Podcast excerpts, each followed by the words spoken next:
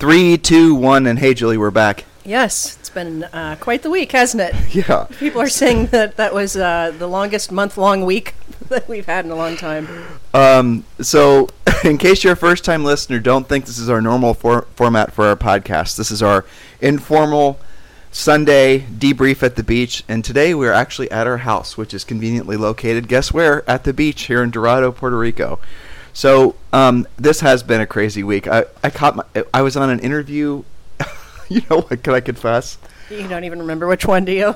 I don't even mind. remember which one. I don't honestly. I have to constantly be looking at my computer just to even remember what day it is, because Yeah. I'm just working nonstop right now, answering all these questions and emails from all these people. And so I was on a somebody else's podcast, David Fanal, I think, and I, again I don't remember. Anyway, it was shocking when he and I were sort of um, thinking about how long ago it was where everything was just completely, totally, and completely normal, and everyone's saying it's the best economy ever, and it was three weeks ago. And I know that because essentially the world came to an end literally on your birthday, Julie. I know. I, I think that's very uh, ironic, and I don't know. I feel very weird about that, but I'm sure we'll remember it. You know, just like we remember certain other dates of when the world changed. This is certainly a dramatic version of it. But uh, yeah, I mean, it hasn't been that long, and, and you know, you read a lot of things about the the fastest uh, change in the stock market, and the you know, obviously what's going on health wise, pretty much ever in three weeks or less, just like that. Well, There's so much of that. so just so you're everyone's equally warned, this is not a formal presentation. We're, No. This is not like our normal podcast. And if you guys are just listening to us for the first time, um, we have been spending the last really since Julie's birthday. Even before that, we started talking about the coronavirus. And go to um, iTunes, go to Stitcher, go to timandjulieharris.com. We really drill down on what real estate agents and frankly small business owners need to be doing now. Really, I can even expand upon that and say essentially everyone on the face of the earth, well, in the United States portion of the earth anyway, needs to be doing. Because we have decided, and we decided a couple weeks ago, not to sugarcoat what we think is going to happen. And so we've been giving you guys information and telling you what you should be doing now. And I'm really grateful to see that most of the world is, has woken up, uh, not in the uh, politically correct sense, but woken up to the fact that the extremes that Julie and I were suggesting you guys take in preparation for what happens, you know, essentially what's happening now, what's going to happen over the next few months, and then most importantly, what we're focused on is what happens post pandemic. Yes, there will be a post pandemic, um, and that's what we've been focusing on and I'm really grateful to see that nah, not everyone, but there's a few people in the real estate industry specifically who some of them ironically were criticizing us for being what they perceived to be too dramatic are now literally um, using our content, saying what we said, suggesting to agents that um, you know agents basically duck and cover at this point because that's really what's going to happen. The next thing that's going to happen um, is in this real estate market is probably going to be a crash, and we're going to talk a little bit about that today, um, informally, because like I said, Julie and I literally have no notes. We're sitting here on an outdoor couch with two cans of Diet Coke. Yep. yep, yep. And and so we're going to keep it somewhat lighthearted, but really it's hard to. And and that's the thing that I was being accused of. And I'm curious, Julie, what your take on that is. I had to defend us a few times here and there about people saying we're being too much too pessimistic. And I mean, Yeah. you can't be in real estate and do what any of you do and what we've done. And if you're not an optimistic naturally, but at the same time, you have to be pessimistic, or at least you have to be doing the things that are necessary to prepare for the worst, and all the time being an optimist and hoping for the best. So the reality of it is, guys, is if we're sounding pessimistic, it's not because we personally are pessimistic. It's because we personally are optimistic. But what we have to do in the meantime is all those who, you know, our daily podcast daily podcasts, sorry, are getting tens of thousands of downloads and streams and listens and shares and all the rest of it. So we have to be responsible for all of you. And if all we talk about are the simple things to talk about, like mindset and how to get your, you know, discover your big why and all those types of things, that's just essentially frosting. It's there's nothing there. That stuff doesn't last. Um, yeah, if you want to mute yours, that'd be great. Yep, I did. sorry. You can put it on airplane mode, by the way.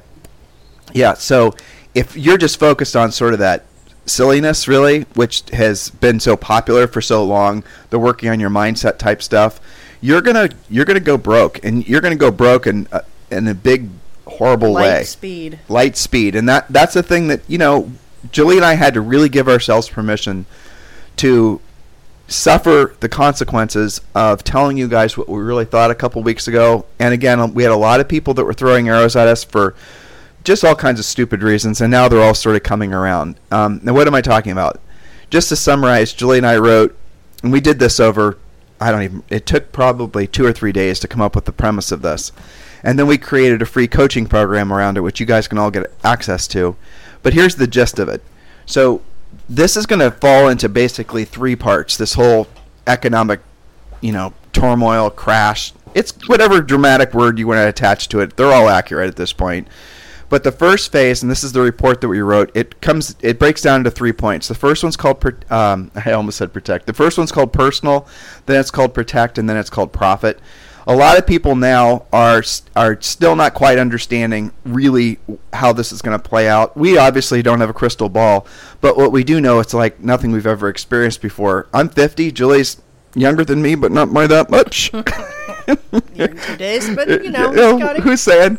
And um, you know, we know that this isn't like anything we've ever seen or, or heard before, or any anyone's ever experienced before. So I caution you to be very careful who you listen to. I realize that you want to feel like an optimistic and you just want to fill your head with good news and you want to be all that. And I feel the same exact way, of course. And we're going to share with you guys some real lighthearted, nice things from our members only Facebook page. We're going to do that in a second.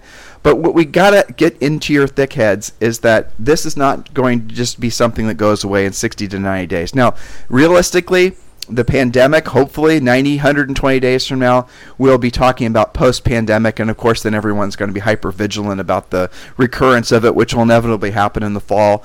You know, who knows? I mean, this isn't going away. This is a new thing, okay? It's not going to go away. Ever, okay? The, even if they, a year from now, a year and a half from now, everyone's taking um, you know shots for the antivirus and we don't have to worry about it anymore. It's like your annual flu shot. There's going to be another one. There's going to be another one. This is just how these things work. It's just the nature of things literally the nature of things. So how does this affect your finances? How does this affect the economy? What changes globally? What changes in the way you do business? What changes in the way you conduct your real estate business or your small business? That's where our primary focus is and everyone's getting it wrong, frankly. Everyone except for a few people, they're underestimating the ramifications of what the Fed did. So, just to summarize what the Fed did, and I want you guys to be really clear about this. Um, again, we received some criticism for this because people said our facts were wrong. Our facts were not wrong. So, here's how you really need to look at what the Fed did with regards to the stimulus package they re- okay so everyone's hearing about $2 trillion nobody really comprehends how much $2 trillion is and i'm not going to try to explain it because it really doesn't make any difference. So just to put it in perspective the total gdp the every the value of everything that was produced in the united states last year goods and services was something like 21.6 trillion dollars. So it was 22 22 trillion dollars. So the fed is creating at least two trillion dollars in more in new dollars. By creating, I don't mean literally printing with paper and ink. They're going to their keyboards and they're just injecting digital, you know, ones and zeros into the banks, into all these different institutions now that have money. Those institutions are going out and buying assets. They're buying bonds. They're bu- they're going to be buying equity in companies that need bailouts there's essentially what we're in when the, what we're in the midst of is a government takeover of a lot of the things that were before seen as just strictly you know private. For example, Julie and I have rental properties and we can't do foreclosures. Well, how does that work after say 90 120 days from now? Is there still going to be are there still going to be rules where you can't do foreclosures? Have we lost control of private property? What's going to happen when essentially people start receiving unemployment checks that are for more or the same for what they were earning all the while they were employed. What's going to happen if all of a sudden, essentially, you guys really believe 90 to 120 days from now, in an election year of all things, do you really believe that they're just going to say all the people that have been receiving unemployment, even self employed people that have been receiving unemployment, you really think they're just going to pull the rug out underneath all those people during an election year? Do you really got you guys really think this is ever going to end? It's not. It'll never end. This is going to be the start of a sort of a new all the conservative, liberal, whatever you want to call it, out the window. We're in firmly going to be talking about firmly in a place where we're going to be talking about things such as a you know a minimum income. We're going to be talking about things where you know there's going to be subsidized housing, subsidized business. It can't go on forever. That's the thing you guys have to understand. Um, and I'm going to give you, I'm going to encourage you guys to tune in to a podcast that Julie and I listen to every day. Peter Schiff Radio. He's actually one of our neighbors here in Puerto Rico. We see him. Well, we were seeing him almost every day. we were seeing him almost every day at the gym. But you guys, S C H I F F. yeah, definitely tune into Peter. Um, there's a lot of other good uh, books. Uh, Jim Rickards' uh, New Case for Gold, things like that. So back to the two trillion. Yes, there was two trillion that everyone's talking about. That's the headline. Those that's the amount of money that's being essentially given to consumers and, and all that rest of it and small businesses. That's what everyone can see. That's what they're talking about. Here's what's in it for you. You're going to get a check for this amount of money. You're going to be qualified for this amount of unemployment, whether you are self-employed or not.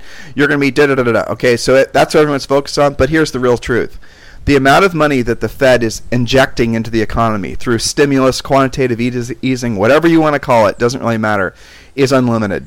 Um, for a while, they were saying it was going to be limited to $6 trillion, and now they basically said it's unlimited. They literally have said there's no limit to how much money is going to be injected into the U.S. economy. No limit.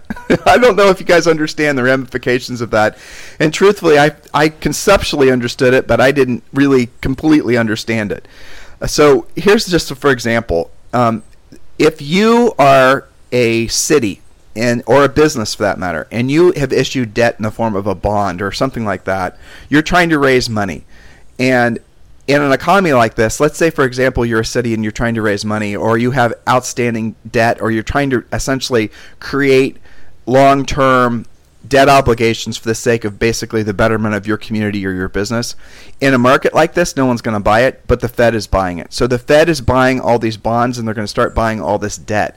The Fed is going to buy car loans. They said that. The Fed is going to buy these mortgage loans. This is the reason that we're quite confident that everyone's going to be able to get a 12 month forbearance on their mortgages. The Fed is going to start buying everything that was before only for sale to essentially private investors.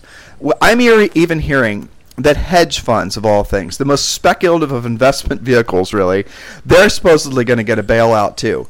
So all everything that you think is normal about how things are bought and sold, you're all of a sudden going to have the Fed that you're going to have to compete with. So why is that unfair?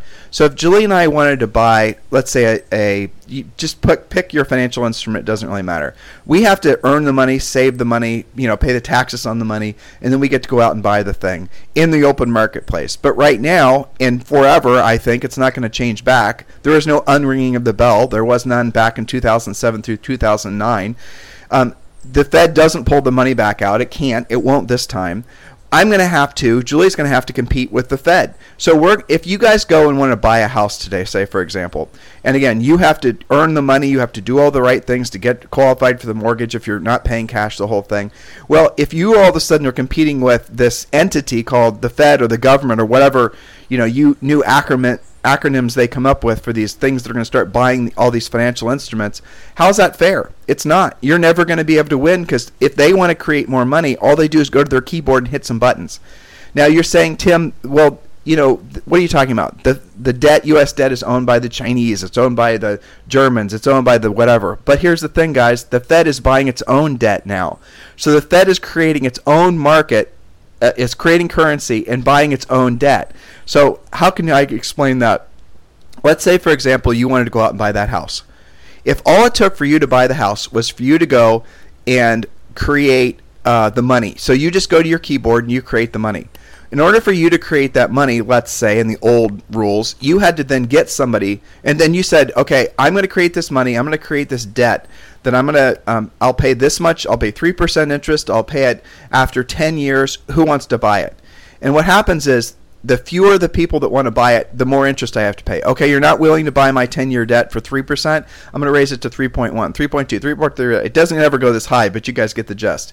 So it's like a reverse auction. You have to essentially pay people to buy your debt. That's what's basically traditionally happened in how the U.S. Uh, economy has, in essence, survived all these years since the gold standard was uh, done away with by Nixon all, that's how we've raised money. That's how we've incurred this debt and created debt because we have the, all these global debt obligations. And the way we've done it is basically we get people to believe that we'll pay the debt back by, you know, this is the interest rate we'll pay. And in this in these auction environments, in essence, is what they are. Then what you'll see is you see essentially different entities, and sometimes it's private investors, and it, you know it's sovereigns, which are you know another way of saying foreign countries. They then will agree I'll buy your debt, provided you pay me this interest. Done. Okay, now here's what's happening. Nobody wants to buy the debt. So last week or the week before, uh, same thing happened. Debt offering. Okay, nobody wants to buy the debt. Foreign countries don't want to buy the debt. China is worrying about their own economy. West Germany, their own economy. So the traditional, no private investors were buying the debt. So what was happening is that interest rate that was being obligated to pay in order to get people to agree to buy your debt, the number was going higher and higher, and then the Fed started buying its own debt. So now Think about how convoluted that is. So we're now in a world where, in essence, remember you guys heard the negative interest rate thing. That's what this is. That that's how this works. The reason the rates are becoming negative because the Fed is buying its own debt. So you can then you're back in front of your computer. You want to buy that house. You have to create money. So you go to your money creating software program. You have nobody that wants to buy that debt and then you say, "Shit, I'll just buy it myself. I'll buy my own debt. I can create as many, as much money as I want to, as fast as I want to, buy as much as I want to." That's what's exactly is happening now. So think of it this way, guys. There's it takes two to tango, right? If you want to tango, you need a partner. And right now, there is no partner for the Fed. There is nobody that wants to dance with the Fed, so the Fed just created its own partner and it's dancing with itself. And that's the new this is how this is going to work long term. This does once this starts happening, the rest of the world it's called monetization of your debt, and you're going to start hearing a lot more about that. So one of the best ways to pay your debt back, if you have the ability to create your own money, is to create more of your own money, and then you can basically pay the debt back with the new money you created, right? So if I owe Julie a thousand dollars, but I can create my own. Uh, literally, I can go into my computer with my money making software program and I can create a thousand dollars and pay her back. Well, guess what I'm going to do? Now, if I can do that with an unlimited, I just constantly because I can always. I don't have to wait around for someone to buy my debt. I'm now buying my own debt. Do you guys see how this can't last forever? Do you guys see how this is kind of insane? Because it is. This is called fiat currency. This is this is what happens when basically sovereigns are able to create. You know, countries are able to create their own currency that's not backed by anything. And look, I know this is bizarre to many of you. It was bizarre to me when I first started studying this, like probably 20 years ago. But it, it is really, really fascinating, um, especially in a time like this, because what you've seen is you've seen uh, literally in just the past two weeks, I can't even wrap my mind around it. You've seen a sea change in literally the way the global economy works. This is going to change the rules for everything. I'm hearing and I'm starting to read about the Fed doing bailouts of airlines, of doing, like, here, I'll give you an example. Boeing went to the Fed and said, We're screwed if you don't give us money. This happened last week.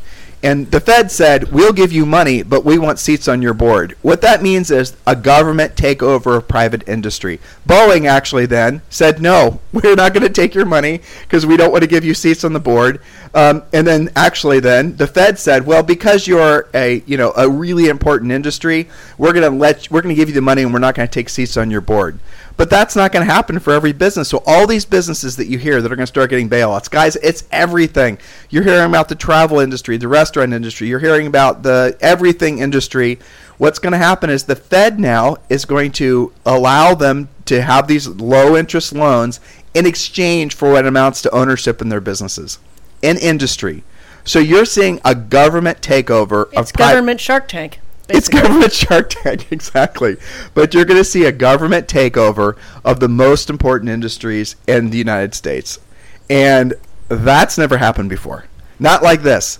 Uh, that's never in, in, the history. You can go back in the history of, uh, of, like, there is no example, just to bottom line it for you guys, of a fiat currency that ends well.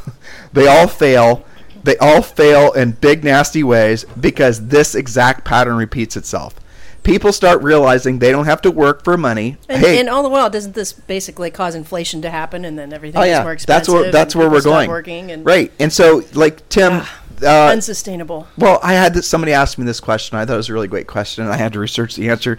Why was it that after 2008, when the Fed put a trillion dollars in the economy plus all the quantitative easing, why wasn't there inflation? And the interesting thing that I learned listening to Peter Schiff, by the way, is there was, there is, and was inflation as a result of that money. And by the way, the money was never pulled out of the economy. It's still there. It's in the form of it went to the stock market bubble, which a lot of people believe we're seeing the deflation of, and and here's the one that's relevant to all of you guys: real estate.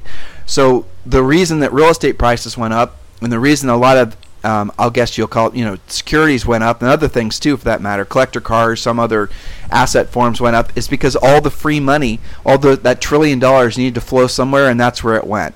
And this time around, with an unlimited amount of money, it's inevitable that you're going to see a pattern that's going to repeat where you're going to see in inflation, guys, you do see the cost of everything goes up. Now, I know you're going to say, well, that means real estate values are going to go up.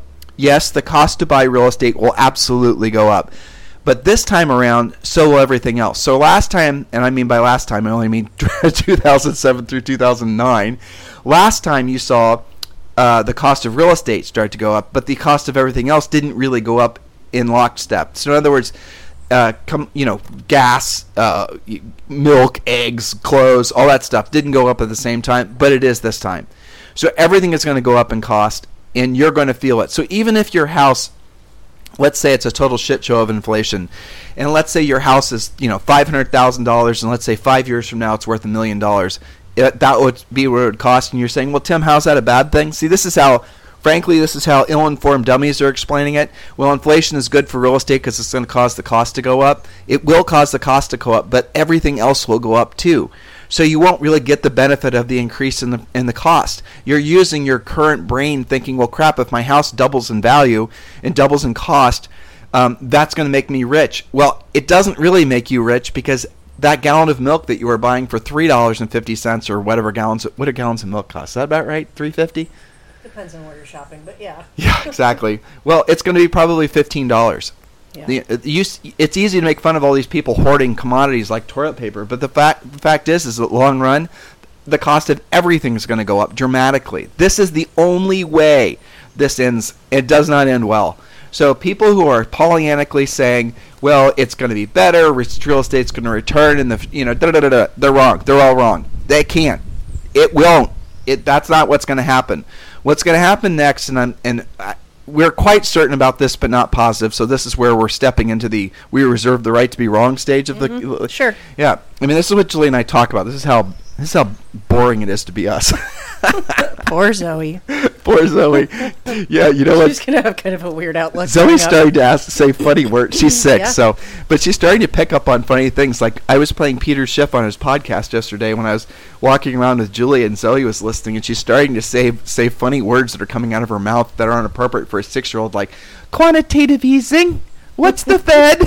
yeah, it is pretty I know. fun. Isn't it funny? I know, or she'll see a picture of some of the people that you know, like we'll be watching on YouTube, and she'll see that. Is that what that guy looks like that you always listen to? Well, Julie and I tuned in, man. Julie and I were on our um, members only Facebook page, and there are pictures of Julie and I all cleaned up with nice haircuts and Oh, whatnot. that was funny. This, was At- that this morning? That was this night? morning at at uh, an event we did, and you were wearing a suit and a tie, and- and, and I my was hair wearing like a business dress. and my hair didn't look like clown hair, and and Zoe and Zoe goes, "Daddy, is that you?" she goes, "Do you have a business? Where was that? Was that a meeting?" like, well, it's because Oh she, goodness. Julie and I are introverts, and she's a total extrovert. So she's thinking, why am I not there? Why can't we go with it, meet all those nice Yeah. people? And I had to remind her she actually did go to that meeting. She meeting. was there. She was. I was in Austin. Just to see a picture of herself to believe it. Yeah, so here's what's going to happen, guys. There is going to be a crash in real estate values and in prices. But then the inflation's to, and I say kick in because I really have no idea how fast it's going to happen. But then the, then things are going to start inflating. But in the short run, there is no doubt there's going to be a crash in house values. It's impossible that there won't be a crash in house values simply because the unemployment post apocalypse and, and please understand when I say that, you know, post pandemic, there is no real post pandemic. We're just in a new era. We're in that sort of the There will be post virus or there will be Yeah. post extreme virus, but the economic effects will lag on. That's what we're focused on, right? And I think the housing, the inevitable housing crash, isn't going to be instantaneous. We've got to work through some of the processes that are in place now of people not making their mortgage payments and some people not getting evicted and all that kind of stuff. Well, so Has for to the play out. For the next 12 months, you're probably there's probably going to be a nice reprieve because you know people aren't going to be losing their houses because they can get 12 month mortgage forbearances. Oh, you know what? We didn't tell them. So listen, guys, the free coaching program that we come out with, and uh, this includes all the information. We're updating this constantly. You know, we should take a step back, then we'll go back to house values, okay? Sure. Um, because I want to make sure they they understand. L- Look, guys, just so you're clear, all these programs that are coming out, you're morally obligated to exploit all of them to the fullest. Honestly, you are. You're going to be given opportunities to have what amounts to free money. Take it all. That's the truth. You just must protect your cash flow. Yep.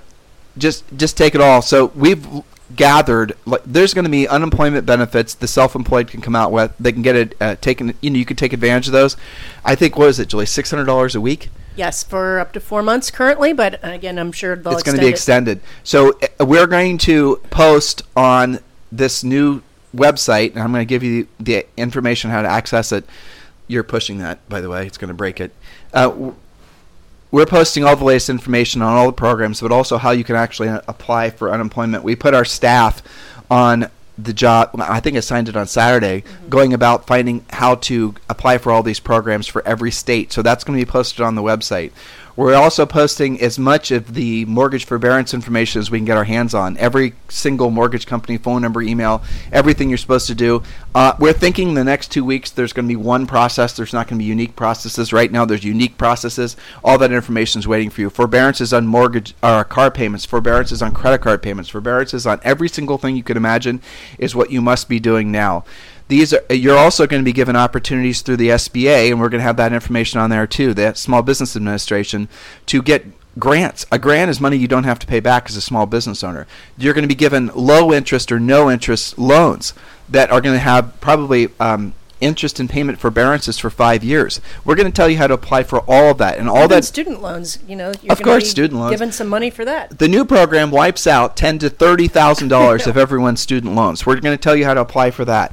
So all this information, as we get it, we're posting real time, constantly. Usually six or seven times a day, we're updating the content on this website. You need to get this information. It's free. Um, it's part of our uh, the free coaching program that we came out with in response to this, you know, really this national global crisis.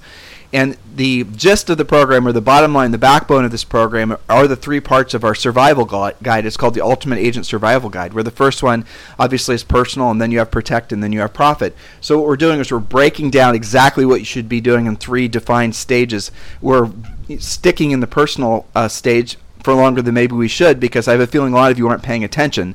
Absolutely positively do this now. Text the word survival to 31996. Text the word survival to 31996. And when you do, we're going to text you back a link. You just click the little link and then you go there and you establish your uh, username and password and then you can log in and you go to the section that, that is there for you to download and start absolutely going there every single day for information we have a um, daily semi-private coaching call that we're including with that program for free. Now, just so you know, this is not, and I don't want you to even remotely think this is the same thing as our coaching program, Premier Coaching. It's a fraction of what we offer in Premier Coaching. What what we're giving you is the essence of the survival guide, and we're giving as much drill down detail as we can. Some people are criticizing us because we're not just putting it on the website so you can download it. And the reason we're not doing it is because we're updating it constantly, and I do not want to have my staff, who's already basically working to the bone, go and have to constantly update information. And there's a whole bunch of other reasons too, because if we post information and a day later you guys have shared it a million places, and then the information changes, then someone's going to read the obsolete information and blame us for posting bad information. So I'm not going to do that. It's all going to go on this website. So all you have to do is text the word survival to 31996. Text the word survival to 31996. Guys, we are we have led and this is braggadocious I know but it's true. We have been warning you guys that something like this was going to happen. We, you can watch our old YouTube videos, listen to our own podcasts. We knew something like this was going to happen. Did we know it was going to be predicated on a global pandemic? Hell no. But it is. And now what's going to happen afterwards is what we've been hopefully preparing most of you for. And really, guys, it's going to happen about 10 times faster than Julie and I predicted. Did we know that there was going to be a, an epic reset in the economy? Yes. Did we know that it was going to adversely affect housing? Yes. Did we know that it was going to basically probably lead to essentially um, the failure of the U.S. dollar, which we think is going to happen over the next, you know, maybe two or three years? We did actually did we really talk about it to the point where you guys were going to really listen? Probably not as much as we should have, and we're going to make that up for you in the following podcasts and on that free website. Well, nobody was quite ready for that message in the middle of a housing, well, not now. Uh, housing boom and an economic boom and yeah. all that. I mean, but here's the but thing. But now we're in reality. Right, but here's the thing. Mm-hmm. Okay, here, mark my word. Yeah. The very fact that you and I are talking about what we just said about essentially the U.S. dollar essentially losing its status of the petrodollar globally, which some of you guys don't even know what I'm talking about. But here's the bottom line: the very fact that Julie and I believe we're going to go back on a gold standard and whatever currency we have, whether it's called the US dollar or something else, is going to be backed by gold. The very fact that we're saying that, a lot of you are going to write us off and stop listening. So that's the reason we didn't say it a couple years ago, but we're saying it now. And if you want to write us off and stop listening, it's at your own detriment. Yep. Because what's happened in the past couple weeks has been something that no one would have ever predicted for. Guys, we have global quarantines here in Puerto Rico. Radical. Ours just got worse, and we, we've been uh, under lockdown long, almost. I think maybe we were even the first of all the states or territories since my birthday, March 12th. Yep. And then uh, Friday night, they announced it's going to get even tighter. So now, on our little island of 3 million people, we're not allowed out in the wild, but for three days a week, it depends on what your license plate ends in. And instead of cor- or instead of uh, curfew being starting at 9 p.m., they took that back to 7 p.m. And on top of that, nobody's allowed out on Sunday. So who would have ever predicted that we'd all be no cool one's with that? Nobody's allowed out on yeah, Sunday, nothing. really? Nobody. Nothing is open. You're not even getting gas for your car on Sunday. Huh? That I didn't know. So we'll just do more podcasts. Yeah, which is what we're doing today's Sunday. our deal much, but yeah. Well, but, yeah, but you know who? If you had said that to, if we had said that to each other, hey, guess what we're going to be doing in three weeks? Three weeks ago, we wouldn't have believed that. We would have thought that's crazy talk. it's But here we are. it, uh, if you guys aren't familiar with dystopian science fiction books, I'm sort of a fan of them. I almost always have one that I'm listening to here and there on um, Audible. So this is dystopian. This is your dystopian future. We're well, living there's in it just no now. zombies out. Yeah, I mean, dystopian future is basically what we're all living in now. And and just so you guys know, we're not going to be talking a lot about the pandemic No. itself. Other people Get do enough that. of that on your own. Yeah, you get enough of that, and I'm sort of burned out on all of it anyway. There's here. I'll here. I'll tell you what the bottom line is, guys. If you want to know, cut through all the bullshit. Nobody knows. There it is. I just told you. Nobody knows. We don't know. It's impossible to know. Nobody knows what's going to happen to the pandemic. Nobody knows how fast it's going to spread. Nobody knows how many people are going to die. Nobody knows when the um, when there's going to be a you know a quote unquote cure for it. Nobody knows. Well, Nobody I was knows. about your your uh, dystopian movies. You know, at least if it was zombies, you'd you'd know because you could see them and they were going to bite you. You know, I think this is is almost worse because of all those unknowns. And I think this is the new reality: is that we're just going to have to work through it, live through it, and accept the fact that everything will be different. So there's that. Yeah. So moving forward, guys, housing is going to crash. It's inevitable that it's going to crash for one simple reason that people are losing their jobs at a rate never seen before. Like the unemployment rate inside two weeks is now as high as it's been in 50 years, and it's there's all indications are it's going to completely uh, go through the roof to the point where at least 20% of everyone you know is going to be without a job. I want you to think about that for a second. One in five people you know is going to be without a job. Technically, you as a real estate agent, if you're not doing transactions, you are one of those one in five people. If the rate increases even more, then you're going to be looking at unemployment that we've never seen before, not even since the Great Depression. This is going to be something that's going to change everything like for example people's confidence and this is this relates back to housing interest rates are going to without a doubt be stupid low that's definitely going to happen but the only reason interest rates are stupid low is again because the Fed is buying its own debt and making it so that essentially the you know mortgage rates are pinned to the the uh, securities that they're purchasing. They're going to keep on purchasing them. That's where the other trillions that you aren't hearing about is going. You know, it's two trillion that everyone's talking about, but it's really an unlimited trillion. It's not six trillion; it's an unlimited amount of trillions. The initial surge of two trillion is going to grow to probably six trillion, ten trillion. No one's really even going to know. The, the Fed is legally obligated to report what they're buying, but not until sometime in the future. The total GDP of the United States, $22 trillion basically. You're going to see the Fed have to create and replace realistically. Obviously, now they're thinking it's what, you know, 10%. It's going to go to 20%, maybe even more of the U.S. GDP. And that's That- not just for one year. That's ongoing. That's That'll be ongoing, Potentially year right? after year. Well, it's because you change the nature of how everything works by what they're doing. You change the nature of how uh, the confidence that people have about everything, and the reason that we think it's inevitable that there's going to be a housing crash because a prices are in many markets they're just they've they're ahead of their skis big time. It's it's unrealistic, but you're going to see incomes in the short term. This is short term prediction, guys. You're going to see a housing crash followed by inflation, followed by prices going through the roof. During the housing crash, during the low interest rates, it is incredibly important that anyone who's thinking about buying a house d- absolutely locks it in on long term 30 year if god knows maybe someone comes out with 40 year mortgage. At these ridiculously low rates we strongly encourage you not and this is crazy because we always said pay cash. Don't pay cash for your house. Lock in that low interest rate as low of a payment as you can because inflation will basically make the house for free. Don't buy more house than you can realistically afford. Don't make it so that you lose your house if you know things get worse in your personal economy. But do buy a house and do lock in long-term uh, low rates. And then what's going to happen next? In the short term, there's going to be a crash because all the things that you know, it just makes sense. Unemployment, lack of confidence. That's not just going to go away in 60 to 90 days after someone declares the pandemic's behind us. It's going to linger because the, the what the tread what the uh, what the Fed has done. The re- look, the Fed has said we're going to provide this unemployment for 120 days, but realistically, it's going to go on forever. During the last crash, where they only put in less than a trillion dollars, that went on pretty much what for five years. They kept on extending, extending, extending, extending. Same thing is going to happen. You, I have said this before, but it's so true. You guys really think in an election year there's a Democrat or a Republican or a Libertarian like Julie and I who's actually going to come out and say, you know what, y'all have received enough of that free Fed money. We're now going to basically, you can't get it anymore. In an election year, you really think that's going to happen?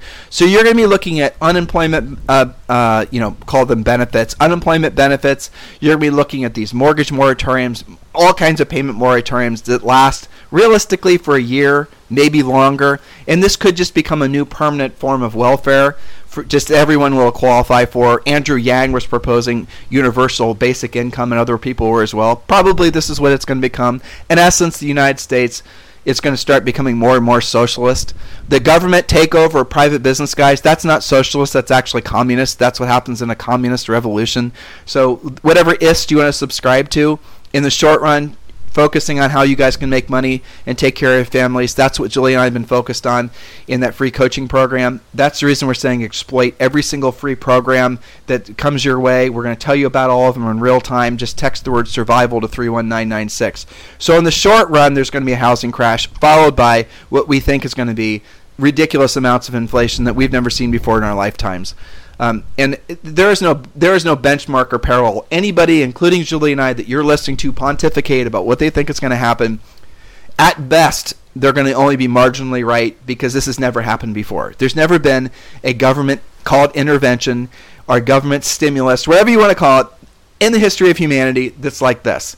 There's never been anything that's happened like this, and it everything you think like you know we can drill down and we're going to talk more about this starting this week what you're going to do in the protect phase we're going to be talking more about what lead generation what things you need to be doing to make money we've been talking about that on and off for the last two weeks but next week we're really going to drill down which will be fun because we can sort of move away from these things these particular topics unless of course you guys want us to talk about them um, but this is what we see is going to be happening in the future. We're going to, and again, we're going to constantly be updating you. We're going to be obviously not fearful of being contrarians. I know the real estate industry wants to all, they're all saying the same thing. Work on your mindset. How can you work on your mindset if your kids are hungry? Your How- mindset's going to be in the gutter if you don't take care of your own personal stuff first. I It- mean, that's what people fail to realize. And and there's been so many. Remember when the secret was hot and we could all just uh, sit around and think about it and how that worked out. You have to do the work, people. just saying. Take care of. That's why we led with personal, not with profit. Of course, we're going to get you guys into profit in the new world. It's going to be different. But none of that will matter if you're freaking out financially, mentally, emotionally. You can't let that happen. So that's why we're leading with personal and spending a bit more time on that than we probably usually would. you won't make it into the profit section. You won't have the money to uh, to make profit with. Um, or the knowledge to make profit with unless you do these things in the order in which we're giving them to you. The first thing to do is protect. So absolutely go and get that information. And if you want, obviously, just go there, guys, and listen to all the past. Julie, are we putting the past podcasts on the uh, that website? We should be. I, I will remind you to make sure. Well, or just directly uh, communicate with Tom and Karen and tell them to do that. Okay. All the podcasts should be going on there. Yeah. Um, so there it is, guys. Now, how do you feel? so, you know, that's that's a fun question, Julie. How do you feel? How I, you? I, I mean, part of me feels exhausted on the whole dramatic shift that didn't take very long to occur, and keeping up with all of that, and and of course, you know, our obligation to keep these guys uh, frosty on all the different programs. That's part of it. But I am also cautiously optimistic for you know, there's always going to be some good and some silver lining. And, and we've worked really hard with our coaching clients and our podcast listeners and our Facebook people to keep their heads screwed on straight through this. And that's that's why I, I think we're a little frustrated that uh, maybe we have a lot of pressure to, to be the leadership through this, and that's okay. And we accept it and we'll run with it. But uh, yeah, I, am trying to give myself a little media free afternoon before we get into the thick of it again. I know why you're frustrated, though. Yeah. You're frustrated because all the other people in our industry that are supposed to be leaders are. They need to, yeah. They're hacks. I, I, they're not. They're not leading. I feel like it would have been nice to have somebody else doing a little bit of the heavy lifting, but Truthfully, that's okay. I it's all right. It's all right. I agree. And I think some of that. Um, I, th- I think our confidence to move them forward and our impetus to have podcasts like what we've been doing does stem from our actual experience with a lot of this, not just 9 11 and the housing crash and all of that, but, you know, having seen agents and brokers struggle before on things that were not as dramatic, and now they've got to live through this. So, so I'll give you guys a for example. So I'm going to ask Julie this question. I'm going to, and you guys just listen in. She doesn't know what I'm going to ask her. She's actually texting herself a reminder. I'm sending this to Tom to post the podcast. Yeah, your mic, sister. Oh, yeah. So, Julie, are you personally afraid for our own personal economy? Uh, am I afraid? No. Am I uh, watching things and anticipate having to shift some stuff around? Absolutely.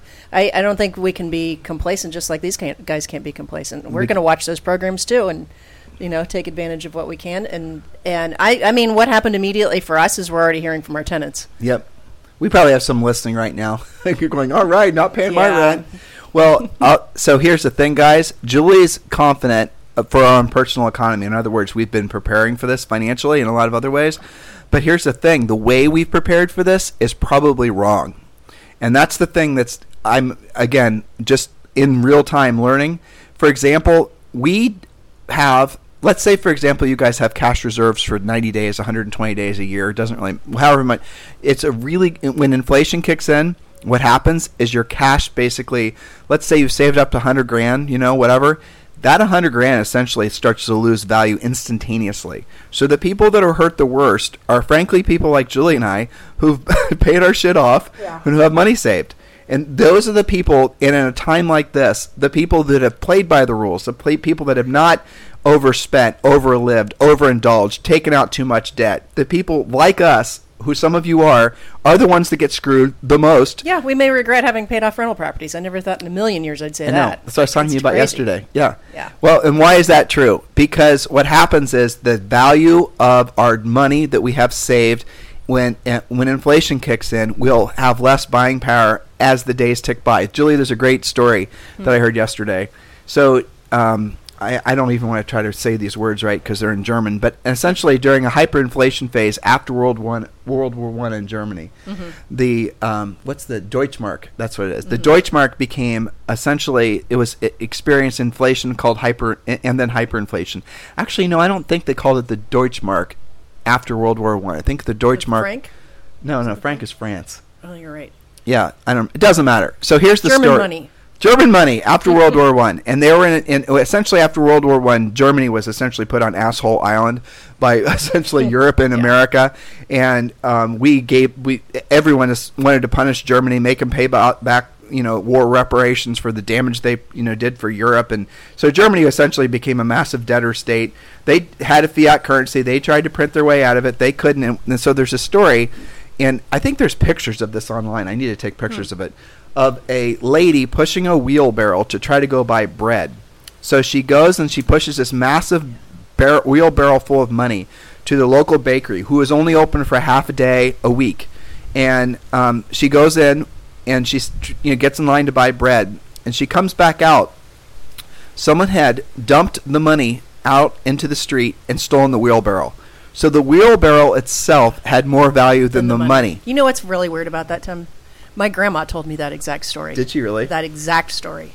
I, I absolutely remember that. Yeah, I mean, you and I are just looking at each other, Yeah, not knowing like, what to say. Bizarre. Yeah, see, this, this but but that's a great illustration, and it, it's it's it, you know it puts that's why I remember it is because I had that vision, and and it's and I remember her telling me this story as a kid, thinking, now how could a wheelbarrow be worth more than piles of cash? How could that be? But it's because of what you're talking about. So that's the that's the sort of paradigm shift that none of us have ever lived through. And every time there's been some sort of um, this Keynesian economic theory, where essentially the Fed's supposed to you know backbone everything, private business, everything else. All these guys are doing in the government, and all the, these guys are doing in the Fed, is they're just essentially playing out what they believe to be something that they should be doing, but it's never actually been tested before. So it not tested like it's being tested now. and not tested on an economy and an ethos and on a country like where we live. to say we're capitalistic is in, nature is true, but to say we have a capitalistic country right now is not true. We're we're we're essentially becoming something akin to China and how that government works in in relation to business. I'm not saying communism, but maybe right. Hopefully not. But the reality of it is, in China, essentially, there's business involvement and ownership of, of uh, and government intertwining of everything. Huawei phones and all the rest of it. You guys know about that. But in China, essentially everything is essentially co-owned by the government. You cannot start a business there and not have the government as your partner. Um, I don't know where this is all going to go, but probably something like that. And that's essentially what the government is doing now. You know, we, you want us to bail you out, Mr. Travel Agency or Mr. Cruise Industry? Well, guess what? We need board seats, and then we're going to have ownership in the company. That's what's ha- taking place now. Again, never taken place before.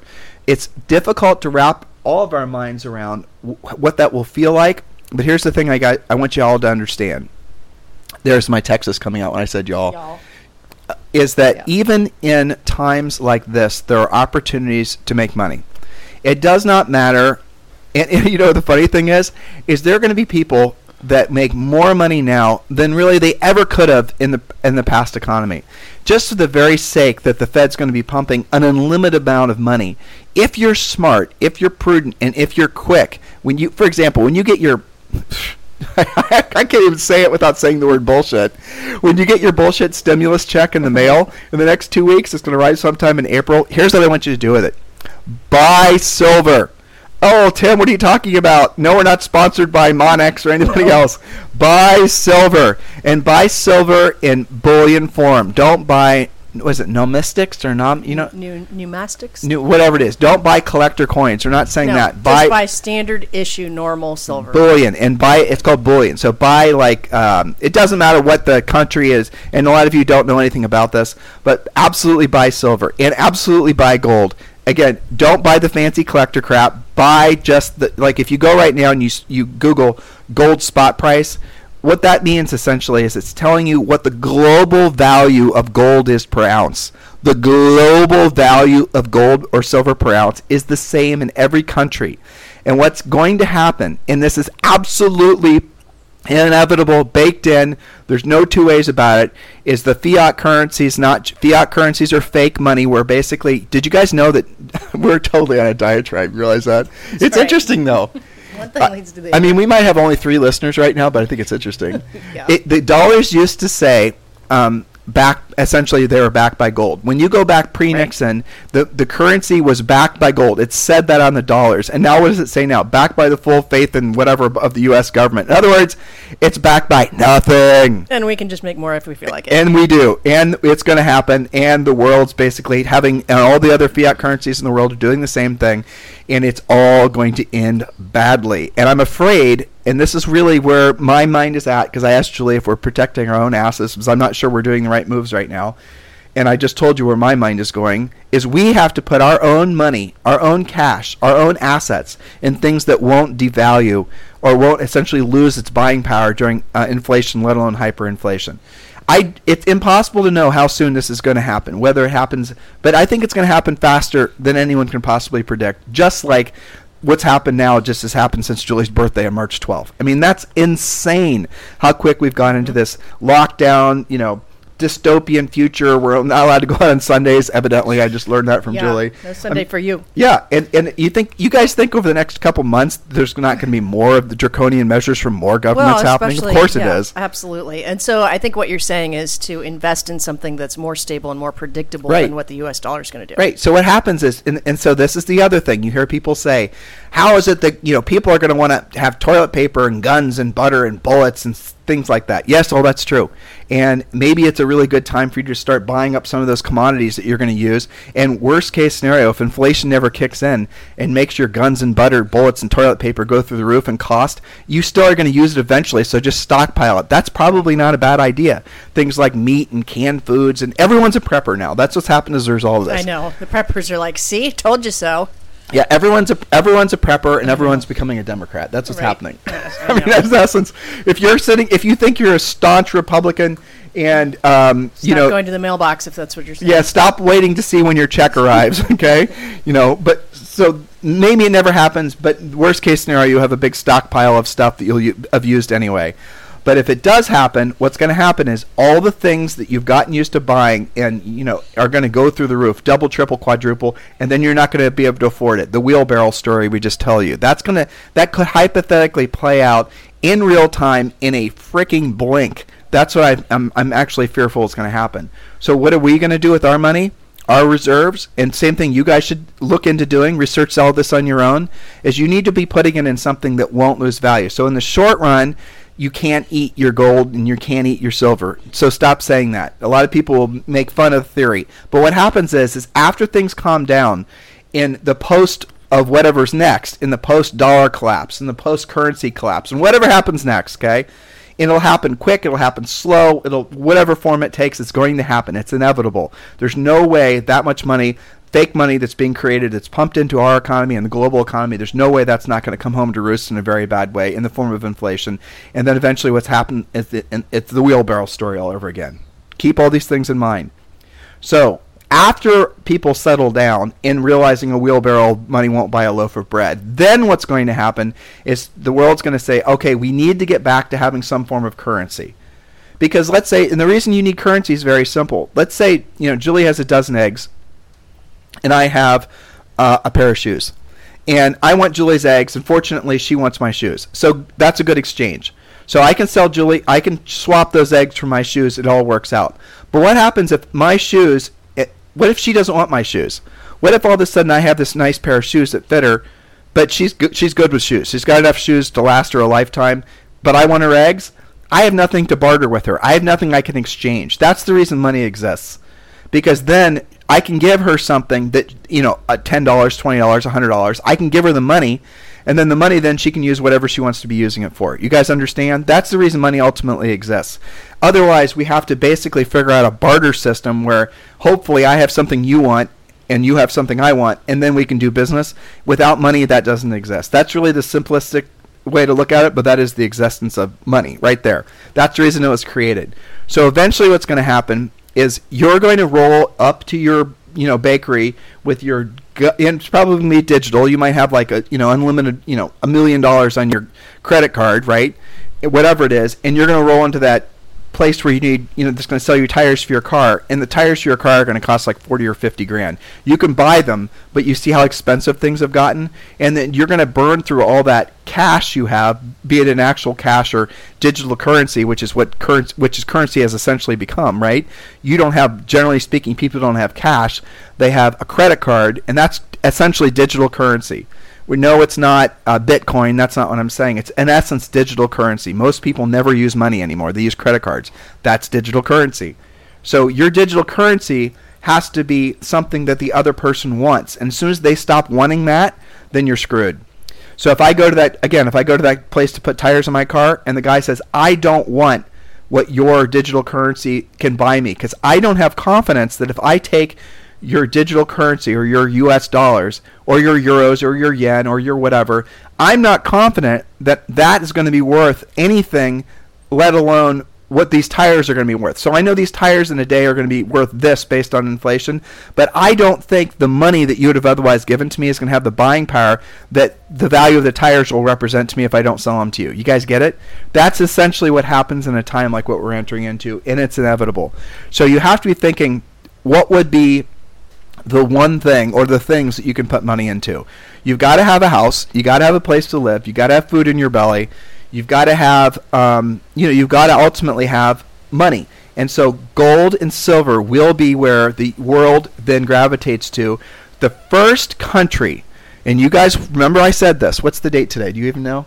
It's the 29th. 29th. The first country that starts talking about having a uh, essentially a precious metals backed currency will be the new uh, global superpower as far as currency because everybody's going to want that currency, mm-hmm. which means literally, and this is the way it used to mean in the United States I don't know if anyone ever did this, but this is this was how it worked legally, I should say. Is if you were to take your hundred dollar bill that said this was backed by essentially hundred dollars of gold, you take it to a bank, you could hypoth- I guess legally exchange, exchange that hundred dollars for hundred dollars of the gold. That's basically what's going to happen in the future in some form. And what we think is going to happen, and this is not hard to predict, is that people will end up having their own personal hoards of metal that will be stored in places like um, the Texas Gold Depository and the Perth Mint and other places like that. And then what you're going to do is you're not going to be walking around with silver rounds in your pocket. You're going to be walking around with a credit card that's backed by the value of your own personal metal. Just like your credit card now, it's like a debit card. If you can imagine that. And so what you're what that's going to do is when you want to go out and buy car tires, what's going to happen is the uh, you know essentially the the cost of or the, what you pay that guy is going to be taken from the the, the amount of uh, like gold or silver that you have to pay whoever it is that you're buying that product from. Your equivalent amount of metal will be sold in exchange for whatever product or service that you're subscribing or buying okay? That's basically the way this is all going to work. So you have to be thinking about what comes after this. Now is it six months from now? It could be. Honestly it could be. It's crazy right it's crazy that i'm even saying that could it be a year could it be two years so what we're going to seriously do, what Julie and I are going to do, is we're going to take some of our cash and we're going to be doing exactly what we just told you guys. We are we've been buying gold since gold and silver since we were in our 20s. I remember when Julie and I started buying gold, the first time we bought it, we bought it was like 500 or 600 an ounce. Now it's 1600 and some people are predicting it's going to go to like 10,000. I mean, it's insane that that's true. But I remember people saying it'll never go to a thousand, then went to a thousand. People said it'll never go to twelve hundred. This is gold per ounce, and it went to, and and then for a while. Um, it was close to 2,000 an ounce. It does make sense to me that that's where you want to put your money. A lot of people who are on the financial channels on Bloomberg, on CNBC, and they're talking about their, you know, this is the greatest time to buy stocks. Why is that possibly true? Over time, maybe that will be true, but now is not the greatest time to be buying stocks because we're in a long term bear market, which will probably last a decade. Which means you should right now be sticking with what we're suggesting with regards to keeping your powder dry, taking care of your own personal finances, and not be buying stocks which inevitably will be worth less tomorrow just because we have not even come near the peak of the bad news that it's, we're not even close to the peak unemployment. We're not even close to the uh, peak um, pandemic fallout. None of those things have happened yet. You guys with us in all this, Julia? I mean, yeah. it sounds doomy and gloomy, but also, don't you think we have a moral obligation to tell course. these people this? Absolutely. And I mean, what's the worst case scenario? Let's say that we're off a little bit, or we're only right by half. And it, you know, it's not even about being right; it's about being frosty enough to take care of yourself moving forward. Then you still end up with silver and gold and all of that has value which you can sell right it's so you know there's really no mistake move to make on that purchase which I like, you know, the the uh, you know fiscally conservative in me, where it's like, what's your worst case scenario? I kind of like that hedging against what could potentially happen. So yeah, it's good. And yeah. I, you know, I think that a lot of them are going to be thinking, well, how am I going to handle my real estate practice when you know this starts to get legs and the news is reporting about this and there might be a housing crash coming and all this kind of stuff. Well remember if you guys not everybody can remember this but many of you who are listening if you go back to the housing crash in 2007 8 and beyond it only mattered if you had to sell your house. So you have to live someplace. Your clients have to live someplace. You might as well lock in your low interest rates now you know, so I don't think that's a bad move. I think that's where some of their minds are going. Well, nobody's going to buy anything. No, you still have to live someplace. Yeah, that's a good point, and that's a nice pivot. So, um, again, Julie and I are talking about what we've been studying intensely. Well, so somebody asked Warren Buffett how much he lost in the Great Recession, and he said not one red cent. And they said, "Well, how's that?" Because I didn't have to sell anything. That's right. You don't realize the loss unless you sell. Well, I did an interview the other day um, with Robert Johnson, who's you know, you guys just go back and listen to the interview. And this is how the market Julie and I sold real estate in. When we sold real estate in Columbus, Ohio, there was no appreciation. Houses would go up with inflation, which was roughly two to three percent per year. CMAs were super easy. You just figured out what they paid, how many years ago it was, and added three percent till you got to the year you were living in. And then the listing That's great. appointment, the listing appointment was mostly telling them that they weren't going to walk away with anything because of the fact that once you took selling fees off and you Maybe know, their down payment they'll make back. if they're lucky. They ha- when we sold real estate, you would have to stay in a house about seven years before you broke even with your improvements. But that wasn't even really true because that doesn't even take into account the interest you paid towards the mortgage, not to mention the upkeep on the property, right? So the reality of it was, is if you did the math where we sold real estate, it you never it never made financial sense. Oh, and you're t- yet people moved all the time all the time. I mean, we sold between 100 and 200 homes per year. without. I mean, I can't even remember a conversation about. Wow, look how much you made in your house in two years or three years or twenty-two seconds. That was not part of the ethos. It was. You know, very pure motivation. People were getting better schools, bigger houses, you know, better backyards, real world very close to home reasons, or they were getting relocated, or something of that nature. But it, it certainly wasn't look at the killing you made on your house. Th- so that's so that's kind of the thing that you guys need to be understanding. And Julie's point, and the reason I bring up Rob Johnson review because you need to listen to that. We were talking about with him the fact that in his market, which is one of the most expensive markets on planet Earth, in Greenwich, Connecticut, um, his market has been in a downward, uh, essentially a depression for ever since he's been selling real estate. And and in many parts of his market, houses are worth half of what they were worth, and these are multi-million dollar losses. But people still buy real estate, and people buy real estate knowing that the property is going to be worth less in a year than it's worth today. How about that? Well, Julie's point: you need a place to live. You need a place to raise your family. Real estate, where there's a you know an entitlement of appreciation, you guys need to get that out of your heads. You need to, and, and most of you listening have not sold in a, in a market that, let alone a market like this. Neither have we, by the way. I mean, our buyer's market and the other things that we've sold through, they're not going to be as bad as this. This is going to be like something none of us have ever experienced before. But we have a taste for it. We know what it's going to be like. I know that vast majority of you have never sold in anything other than a hot seller's market. You don't even know what it means to have conversations where buyers are worried about catching a falling knife. And they are going to catch a falling knife. And they are going to cut their hands, but they still are going to want to buy real estate. And you're going to have to basically learn how to have the scripts and conversations with folks to make it through this market. In the past market, it was a relationships business. It could be if you had a strong center of influence and past clients, you probably were going to do quite well. Hey guys, those days are over. You're not going to be able to have a center of influence and past place, uh, uh, past client based business now. It's not going to work. You're going to have to learn real sales skills and do the thing, learn to do the things you don't want to do when you don't want to do them at the highest level. That's the primary reason why we have always had that mantra, because we knew this day of reckoning would come. We knew there would be a time when all the buying buyer lead Mickey Mouse stuff would wane and die, and it's dead, dead, dead, dead. And you guys have to get that in your heads that those days are over. And if you think you're going to make it through working on buyers, you're not going to work on buyers. And for this, you know, make it with buyers. And the simple fact is, is there's no such thing as, as a buyer that has to buy, but there are sellers that have to sell. We're going to teach you how to fo- how to focus on the sellers that have to sell, and that's how you're going to thrive in this market. If you don't take that seriously now, eh, in front of everybody else, you're going to suffer needlessly.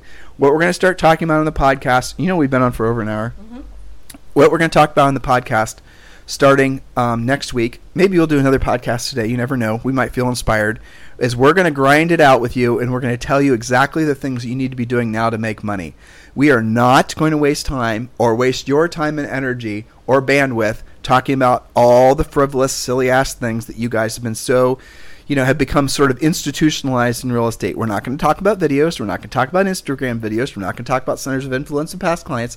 We're not going to talk about branding. We're not going to talk about teams, expansion teams. We're not going to talk about any of that stuff. All that stuff it, for the foreseeable future is an irrelevant conversation that you need to realize you shouldn't have had in the first place, most likely, but you definitely do not have the luxury of experimenting now. which is what I hope you guys are understanding. This is not about being creative and about being experimental. This is about doing what you have to do. This is about survival. You will not make it to the third phase of our Ultimate Agent Survival Guide unless in the profit phase unless you survive this phase. So please, absolutely positively, text the word survival to 31996 and do that now. And when you do, we're going to text you back a link. Get your username and password set up, log in to the website, and then start listening to the information as we update it constantly. And if you don't do that, guys, you're going to suffer. Yes, we want you to exploit every single government handout program. We want all of you guys to be well, uh, you know, whatever. And you can do it guilt free. I don't want to hear about, oh, I don't need it. We're going to be okay. You don't know that.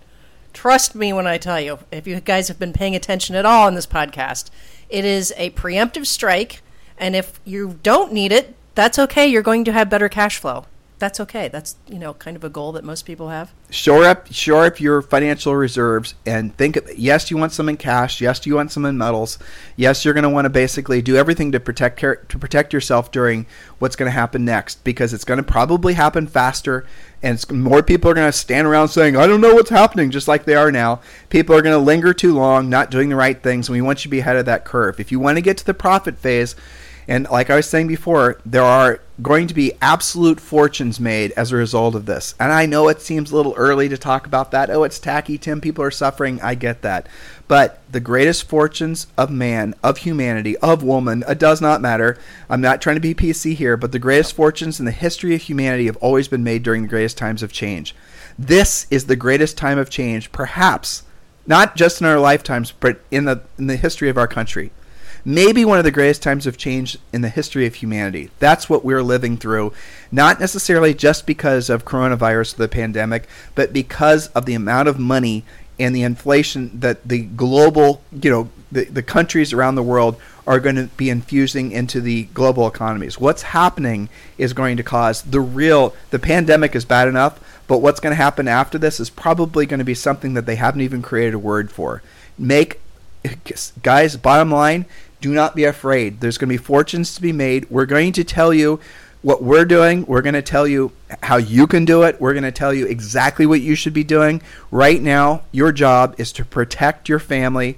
Your job right now is to put your own mask on first and take care of your personal stuff. Anything you'd like to say, Julie? Well, I think, you know, having seen maybe not as radical changes as what we're all going through, but certainly dramatic shifts in the economy and how business has been done I think you would agree that the most flexible, the most open-minded agents are the ones that thrive versus the one that the ones that say, "Well, that's not how we do it," or "That's not how we used to do it," or you know, "I don't know how to do that." You've got to be absolutely committed to learning what's new uh, across the board because it's going to affect you virtually everywhere. And I think the most flexible agents are the ones that are going to to thrive. And that that's a conscious choice that you've got to say to yourself. You're going to kick your computer off your ottoman and and look, this is self-serving, but I don't care. Everybody you guys are listening to is not ready for this, and I'll, I'll give you, I'll prove it to you, right? So we have dribbled, drilled down, eh, we have done everything possible, screaming from the highest mountain. You know, we have the number one listened to daily podcast for real estate agents in the United States and probably the world, and we have, we put ourselves, we put our head on the chopping block, where you guys could have easily criticized us, and we could have been wrong three weeks ago when we really started talking about this, let alone a year when we knew something was going to happen, but we didn't guess this, but we knew something was going to happen. We could have easily, essentially, not said those things and frankly made more money because it's easier selling an optimistic agent than it is selling a pessimistic agent that's coaching. Sure. Yeah, I mean that's right? a fact. We could have made probably millions and millions of more dollars, but we didn't do it because we did not think that was the right thing to do. But I'm going to tell you guys, and I'm going to be really blunt. I'm going to be ruthless. I'm having private conversations, is as well, with some of these people that, frankly, I had hoped by now would have proven themselves to be the leaders that they act like they are. And they are in full fledged panic mode. They don't know what to do. And we're just telling them, guys, why don't you just say what we're doing and the reason what we're saying, just copy us. And the reason they're not doing it is because they don't have the courage because they're afraid for their own finances primarily, but they're also afraid because they don't know what to do if they like brokerages, big brands, companies, executives in these big brokerages. We're telling them to tell agents what we're telling them, and they don't what we're telling their agents anyway, and they don't want to do it because they're fearful for their own businesses in future. Now, I'm going to drill this down.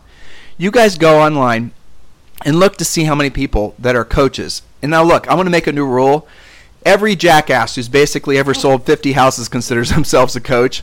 The new rule, I'm going to establish this right now. You cannot call yourself a coach unless you've had 10,000 paid. I was saying a thousand, but no, 10,000 paid coaching calls. And so unless you've actually been paid to coach somebody 10,000 times, or somebody, as in our case, then you're not a coach. You're just a faker. So quit acting like you know what you're talking about. And have you guys ever noticed all these other coaches are all talking about the same crap they were talking about back in the day?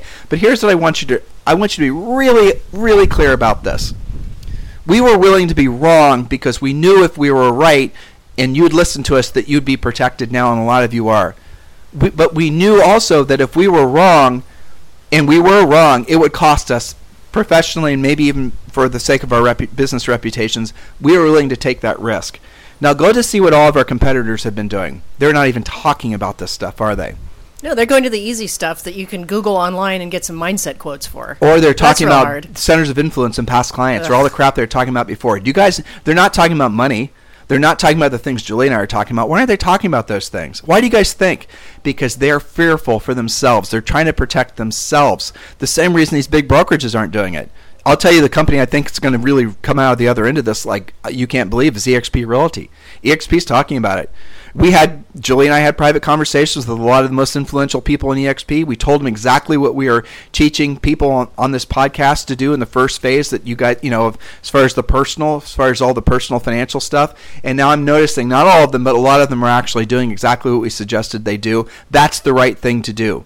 Look, it's not sexy or exciting to tell agents to get on unemployment or to get mortgage forbearances. A lot of you, including us, frankly, find it distasteful, but it's the right thing to do because you have to make it through this for you to stay in this industry, let alone basically protect your family. It's the right thing for us to do. But look what our competitors are doing. I don't you think it's amazing, honestly? I do. Well, I mean, it's lazy. That Sorry. that's going to fall off. Yeah, but the reality of it is, it's the easy button, you know. And and I think that to your point, it, it is a lot easier to coach that. It's so much less heavy lifting. It's so much less research. It's so much, I don't know, um, makes you feel good. And and we're not about not making you feel good by sharing all this stuff with you. It's so that you can make it through the woods and feel good on the other side of it and say thank you, past fill in the blank with your name for having it together and having my back back in March 2020, back in April 2020, when you were locked down, instead of just being locked into CNN or whatever you're watching with all of the, you know, repetitive reports of the same crap. No, you got to work and you took care of your family. That way you could take care of your clients. So we want you to remember who the people are that basically were the leaders when you needed leadership. Please remember that and be unforgiving for the people that basically weren't willing to essentially, frankly, do what we did and do what we're doing. Be unforgiving. Never do business with them again because they knew what to say. They just didn't say it enough. They didn't want to say it for their own protection. I want you to remember this. And I also want you to remember that if you're not suggesting to all your centers of influence and past clients, frankly, all the agents that listen to you, if you're a broker and office manager and you're not telling the agents to do what we're suggesting that they do, then you deserve to lose on the other side of this because you aren't doing the right thing for them. These are all true statements. They're bold, they're probably obnoxious, probably won't be received well, but it's also honest. It's the truth. So if you're a broker, an office manager, if you're consider yourself a leader and you aren't confident in what to say, we'll do the heavy lifting for you. Start by just telling everyone you know, love, and care about in our industry, and frankly, any small, honestly, everybody. It does not matter if they're in the real estate industry or not. Needs to be at least paying attention to all the programs that the government's coming out with we are going to do our best to have the best go-to source of this information, um, where someone can just get it all in one place. Unemployment forbearances, mortgage forbearances, government, you know, SBA loans, everything. We are not just saying here's the program and here's a cut and paste from the press release. We're going to tell you how to apply for it. We're going to tell you the nuanced approaches to get into the line the, the first and the fastest. We're going to tell you every single thing that we learn as we learn it and it's going to be raw. It's going to be unedited. We're just going to put it on the website. Well, Tim, you know what's really cool about having thousands of coaching clients doing this is that they're all reporting back. You know, this is Yeah. what happened. This is the you know this is the updated hotline. This is the updated website. Here's here was what my experience was. Here's the best time of day to call. You know, we're all working in this together to keep it super updated for you guys and help each other out. We're all in this together. That's right. Um, so absolutely text the word survival to 31996. Absolutely tell everyone you know to do it. We were just talking about Julie's brother. He's not even in the real estate business, but he sells, essentially, he sells chemicals to restaurants. And I was telling Julie, Julie, all these restaurants are laying off people. There's no way he's not going to get fired. Got to be proactive about it. Yeah, and so Julie's been coaching him on how to put all their stuff in forbearance, and they're doing it. Every single person you know needs to be prepared for what happens next financially. Please, if you are in a position, and all of you are listening, to provide leadership on a small level or on our level, which is frankly a huge level, you are morally obligated to do it, even if it makes you uncomfortable. E- you have to be willing to be wrong, like we were, because at the end of the day, who cares if you were wrong? At least you tried to protect people. You guys get it? That's what this time is about. You say you want to be of service to other people. Everyone says that. This is the opportunity for you to not be a hypocrite and actually be of service to other people in a way that they'll forever love you and respect you for. Not just your centers of influence, people in your church, people in your synagogue, in your mosque, in your neighborhood, in your whatever community you belong to. You need to be telling all of them to go hardcore after their finances now because that's where people are going to need the most help over the essentially next few months. So, guys, listen, we went way over, but that was all right. Um, hey, Julie, Yeah. I love you. I love you too. We're, we're in this together too. We're in this we? together, bud. Yeah. And we have thousands Well, of people that we're relying on, I know. One of the things that I want to and do. they're relying on us. Yes, I know. No pressure, right? But excuse me. One of the things that I want to do on our maybe next podcast is to just to lighten things up and talk about all of the good stuff that will come Yep. as a result of this. It's not all going to be doom and gloom and oh my gosh, this new reality. You already see from people singing in Italy, you know, in their apartments, entire neighborhoods getting together um, to sing their national anthem. To you know, I, I just was reading. I told you this morning. You know, in New York and I think in L.A. too. like LA, like yeah. all of the all the and like the Humane pets- societies. The humane societies are like running out of pets to adopt They have no cats or dogs no cats people or are dogs. adopting them. And in the middle of the country, they're running out of baby chicks. So Yeah. you know that's kind of a cool thing. well, I it's mean, because what people are going to start raising their own chicken. They're going to have chickens to. And mm. I do chickens miss, probably, we also chickens- eggs, Don't you miss you know. our chicks? For, our I do. from Those were the best eggs ever. You weren't they? That, yeah. that was awesome. And you know, there's there's lots of things like I'm. I think you and I are both really enjoying the time that we have with Zoe, and Oh, it's yeah. it's not just you know with the school run where we get to spend like a, half an hour in the morning and two hours in the evening, and then lather, rinse, repeat every day. Yep. I think that's pretty cool. And Well, there's you know, going to be this. This is Julie's touching on what we're going to talk about on the podcast, our normal podcast tomorrow, and we're going to start sharing with you. We put on our private members only page what our members think will be the positives that come from this, and I have to say, guys, there is going to be more positive after you make it through. You have to make it through Right. first, and once you make it through, the things that are going to come out on the other side. Um, it'll be interesting. it's going to. I think honestly, it's going to be uh, a resurrection of core. Ooh, I'm going to say it. American values. Mm-hmm. Yep, I think you're do. right. In, Yep. in a whole different way than what we're used to hearing about. Yep. So, guys, listen, Yeah. stay connected with us. I'd mentioned EXP Realty. Um, if you guys want to talk with me about EXP Realty, just text me. Um, my cell phone number is 512 758 0206. 512 758 0206. And on the subject line, just put the word EXP. And don't forget survival. Yeah, and don't and absolutely all of you need to be texting uh, the word survival to 31996. Hey guys, hopefully we're helping you. Let us know uh, you know what? The best way you can say thank you, you don't need to text us or email us, though we appreciate it. Go to iTunes, give us a five star review. Okay, go to Google Plus and give us a five star review.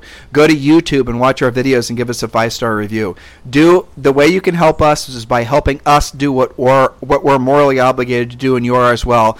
Is to disseminate information that's going to help put people in a place where they're not just going to survive, but they're going to thrive through this really amazing time in history. You guys have a fantastic day. We'll talk to you anytime. Julie, anything else you'd like to say with these guys? So I'm signing Get into off. action. Get into action. That's a good thing to say. God bless, guys.